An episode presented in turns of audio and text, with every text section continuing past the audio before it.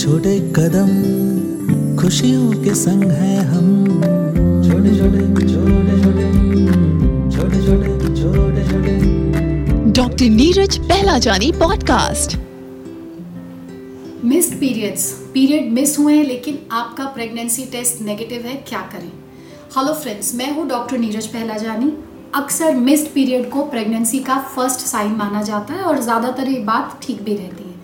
लेकिन कभी कभी पीरियड्स मिस हो जाने के बावजूद भी प्रेगनेंसी टेस्ट नेगेटिव आता है तो इसके क्या रीज़न है और हमें क्या करना चाहिए? तो वेरी फ़र्स्ट रीज़न आपका पीरियड्स मिस हुआ है, लेकिन प्रेगनेंसी टेस्ट नेगेटिव है तो सबसे पहले आपको ये सोचना है कि कहीं आपकी इरेगुलर साइकिल्स की हिस्ट्री तो नहीं है।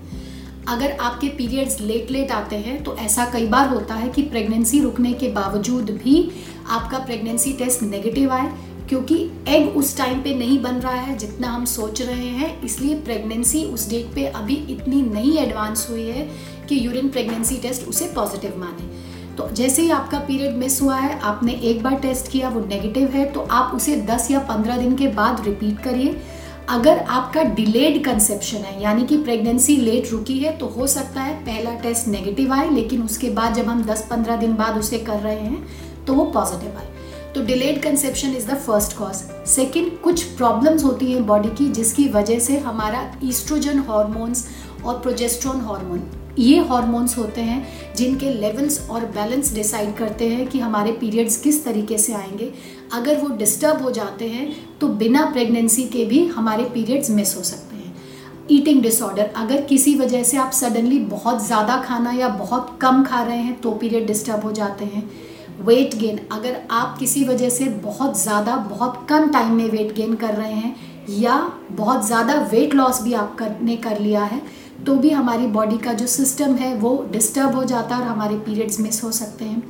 हार्मोनल डिसफंक्शन थायराइड हार्मोन का डिसऑर्डर या प्रोलेक्टिन हार्मोन के डिसऑर्डर की वजह से भी आपके पीरियड्स डिस्टर्ब हो सकते हैं। अगर आप ब्रेस्ट फीडिंग हैं ब्रेस्ट फीडिंग के दौरान प्रोलेक्टिन लेवल्स हमारी बॉडी में बढ़ जाते हैं, इस वजह से भी पीरियड्स मिस हो जाते हैं और हम प्रेग्नेंट नहीं हैं डिस्टर्बेंस चलती रहती है।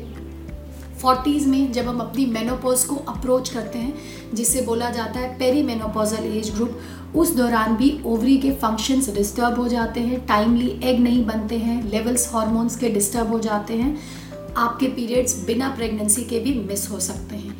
एक्सरसाइज सडनली अगर आपने बहुत ज़्यादा एक्सरसाइजेस करना स्टार्ट कर दिया है तो आपका सिस्टम अंडर स्ट्रेस जा सकता है, जिसकी वजह से हार्मोनल इम्बैलेंसेस हो सकते हैं और बिना प्रेगनेंसी के पीरियड मिस हो जाता है। सर्टेन मेडिकेशंस कभी कभी कुछ बीमारियों में अगर हम दवाइयों का इस्तेमाल करते हैं बहुत लंबे टाइम के लिए, खासकर टीबी की दवाइयाँ या कोई इन्फेक्शन हो गया है जिसकी वजह से आप बहुत लंबे टाइम तक एंटीबायोटिक्स ले रहे हैं या ऐसी दवाइयाँ जो प्रोलेक्टिन हॉर्मोन्स को डिस्टर्ब करती हैं कई बार ब्लड प्रेशर के लिए या स्लीप डिसऑर्डर्स के लिए या एंग्जाइटी के लिए उस तरीके की दवाइयाँ दी जाती हैं तो उनके इस्तेमाल से भी बिना प्रेगनेंसी के पीरियड मिस हो जाता है।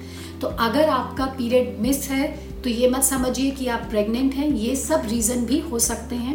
And last but not the least pregnancy test kit का इस्तेमाल आपने किस तरीके से किया? यूरिन प्रेगनेंसी टेस्ट की जो करने का तरीका है, अगर आपने उसे ठीक से फॉलो नहीं किया है, या किट का क्वालिटी अच्छी नहीं है, उसकी कोल्ड चेन मेंटेन नहीं हो रखी है तो भी हो सकता है आप प्रेग्नेंट हो, पीरियड मिस हुआ है, लेकिन आपका प्रेगनेंसी टेस्ट नेगेटिव है।